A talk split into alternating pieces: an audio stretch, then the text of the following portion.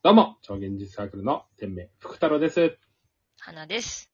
リーヌです。ろしくお願いします。おお願いしまよろしくお願いしどうもます。です。えーい。えー続いて、花さんの感想を聞こうということで。あわーはい。私も、もう何回目かわからない。ーうん。うんなんかそれほど、こう、読み込んでるというよりも、なんか、初めて出会ったのはいつ頃なんですかね。多分本当に、中高生ぐらいの時に、うんうんうん。こう、名作と言われすぎていてう、んこう、誰しもが読むべきみたいな、うんうまあ文句で売られている気がするんですけど、多分それで、きっとすごくいい話なんだろうみたいな気持ちで読んで、うんうんうん今のおぼろげな記憶では、多分そこでこうちょっと、あ、あれみたいな。あんまり、あ、な、あ、な、な、なん、なんの話だったんだ？みたいななんかこう、文章は読めてる。絶対にこの言葉を理解しているはずなのに、なんか分かってない感じがするみたいな、うんそういうこう、もやを掴んだような気持ちだった気がしているんですが、多分それがわかります。あよ、イェーイえ、ジャリーズさんもそれぐらいのうん学生さんの頃、そうですね。あえっと、私は多分小学校のこう学級文庫とかうん、うんにうんうんあったのを読んだけど、本当に多分ふわっと、なんか、絵が可愛いなとか、うん。うんうんうん。なんか変な大人みたいな、うんうん。それぐらいの本当に深い感想とかはなく、あどっちかって言えば退屈な方だったかもしれないですそね。うそう、スペクタクルがあるわけじゃなし、うんうんうんロマンスがあるわけじゃなしみたいな。そうなんですよ。まさにそういう感じで、ただその後、自分自身が大人にまあ、年齢としても、多分、まあ内面としてもなっていく中で、うんうんやっぱり引用とか、うん断るごとに、まあ誰かが、こう、まあ無人島に持っていきたい一冊みたいな風に紹介するとか、なんかそういう、やっぱり名作らしいぞみたいな、こう、すれ違い方をしてるんですよね。あそうですね。かつて出会ったけど私が名作と思わなかったものをこんなにも名作と言ってる人がたくさんいるな、みたいな。多分そういうこう、なんともなく居心地が悪いとまで言わないんですけど、なんだろう、この挿絵の彼には見覚えがあるのにうん遠い感じみたいな。うんそうそう。そして、多分まあ、投資で読み、読んで何度目かだったんですかね。そしてまあ今回読み直したことも含めて、あ、ようやくここまで来れたかっていううん今、気持ちです。わかりこます。こまで。なんか腑に落ちた気がす、うんしてる 今私みたいな。なんか、そういう意味ですごくバロメーターな一冊だなと今、思っていますね。かこの本にどれぐらい自分が近づくかが、自分にとってというだけですけど。それでそうですね、やっぱり今回、まあ、改めて、本当に改めて読み直してみて、狐のシーンがうんどうしてもやっぱり心揺さぶられちゃうと思いました。ね、なんかこの、これ多分役によってすごい違いがあると思うんですけど、えっとね、ちなみに文春、狐が王子様にほにゃほにゃほにゃほにゃみたいなことを言うシーン多分すごい役に違いがある。えーっとね、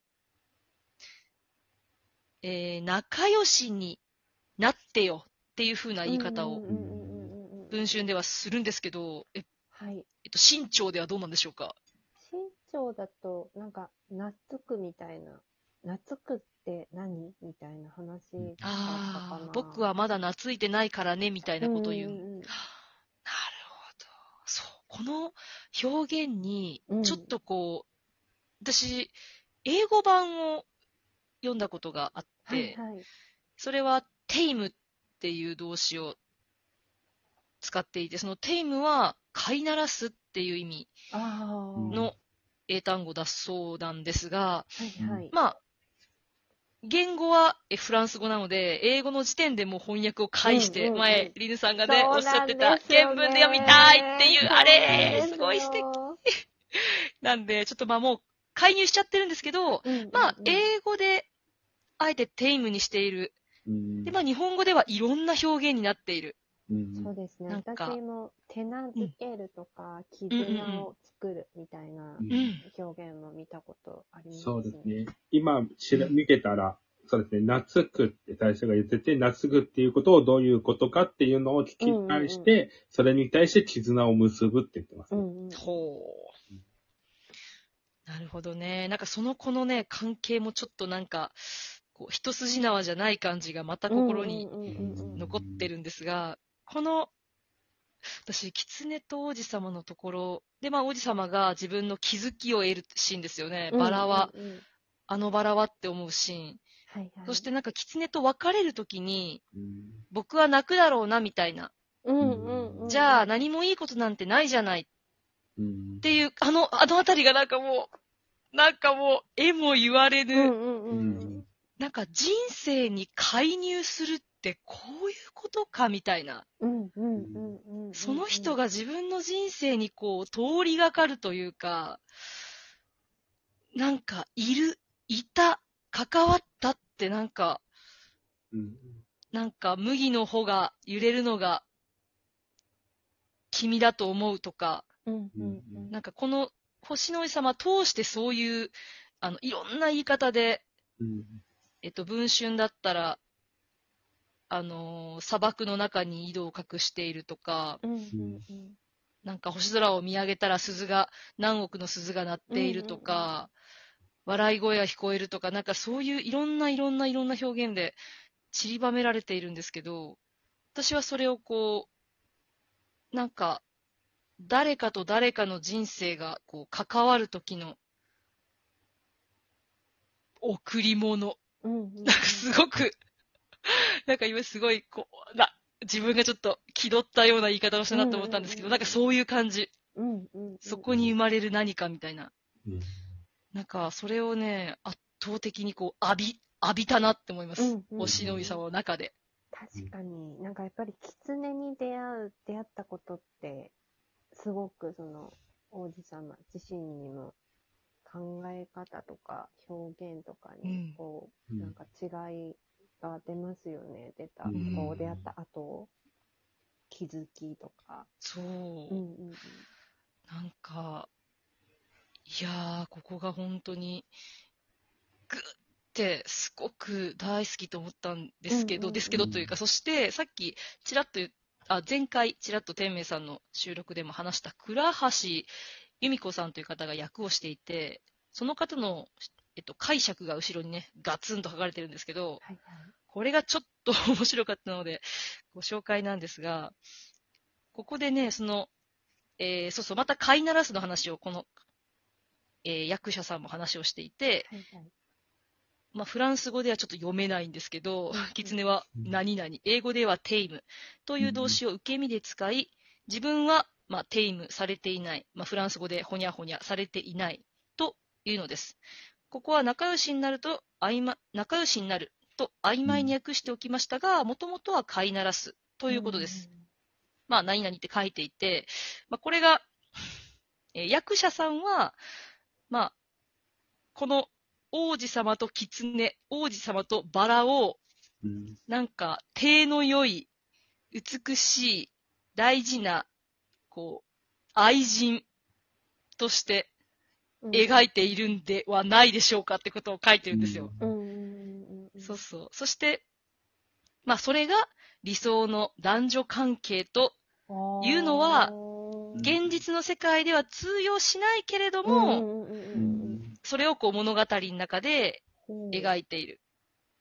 なんか、その、サンテグジュペリという、まあ40を過ぎた男が書いた大人のための小説です。